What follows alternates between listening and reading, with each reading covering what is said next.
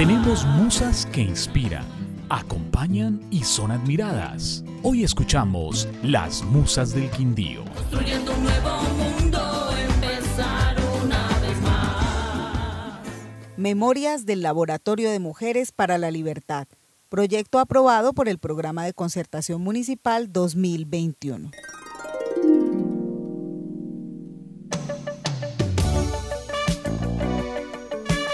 Un ejercicio creativo de mujeres narrando mujeres que se acercan y entienden que nada puede arrebatarles la fuerza de la palabra, porque las envuelve una historia que tejen juntas y en la que perseguir el sueño del día después solo representa la magia del hoy. Mujeres que se miran para comprender que la vida las trajo a un punto, para hablar de los territorios en los que somos una sola idea de certezas, de orgullos, de conciencias innatas, de ciclos por descubrir.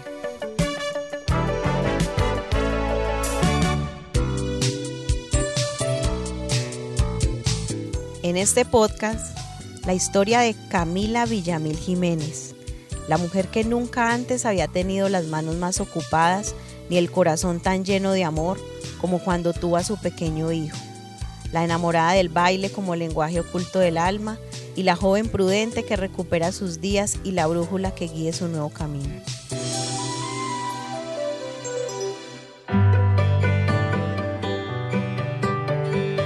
Sí, es uno de mis mejores recuerdos, pues porque yo fui madre muy niña, entonces pues es un recuerdo inolvidable. Primero, a convivir. Segundo, a, como a saber llevar a las personas porque eso es un- una convivencia muy difícil. Y tercero, a valorar a la familia, a los seres queridos, a los hijos. No, a mí desde niña siempre me ha gustado bailar. Siempre, siempre, desde que veía a mi mamá con mi papá bailando, entonces, no sé, es como un don yo creo. No sé, a liberarme, a, hacer lo que me gusta y eso es lo que me gusta bailar. Yo siempre he tenido muchos proyectos en mi vida y pues uno de mis proyectos y es obviamente salir de acá, seguir estudiando, salir a ver a mi hijo, que hace pues ya mucho tiempo no lo veo, entonces pues es la motivación mía. ¿Cómo me veo en 10 años? En 10 años me veo realizando los proyectos que quiero y es terminar de estudiar, hacer una carrera, pues en este momento no tengo pensado qué, pero pues lo que Dios quiera.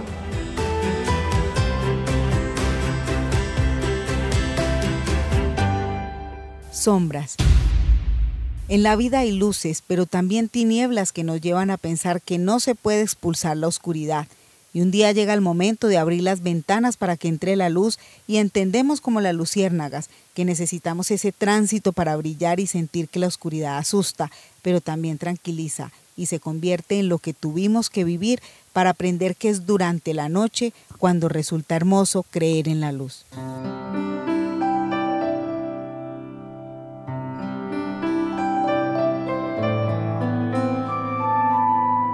Yo pienso que todo el mundo estamos en el lugar por un propósito.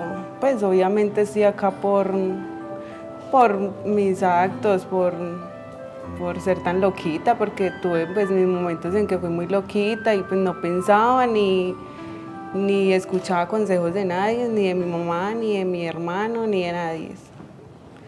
Entonces siempre he dicho que pues todos llegamos a algún lugar por algún propósito y tal vez estoy acá por, para aprender, a convivir, a valorar a mi familia, como lo digo, uno acá aprende a valorar a la familia, a los hijos, entonces es duro, no se aprende muchas cosas.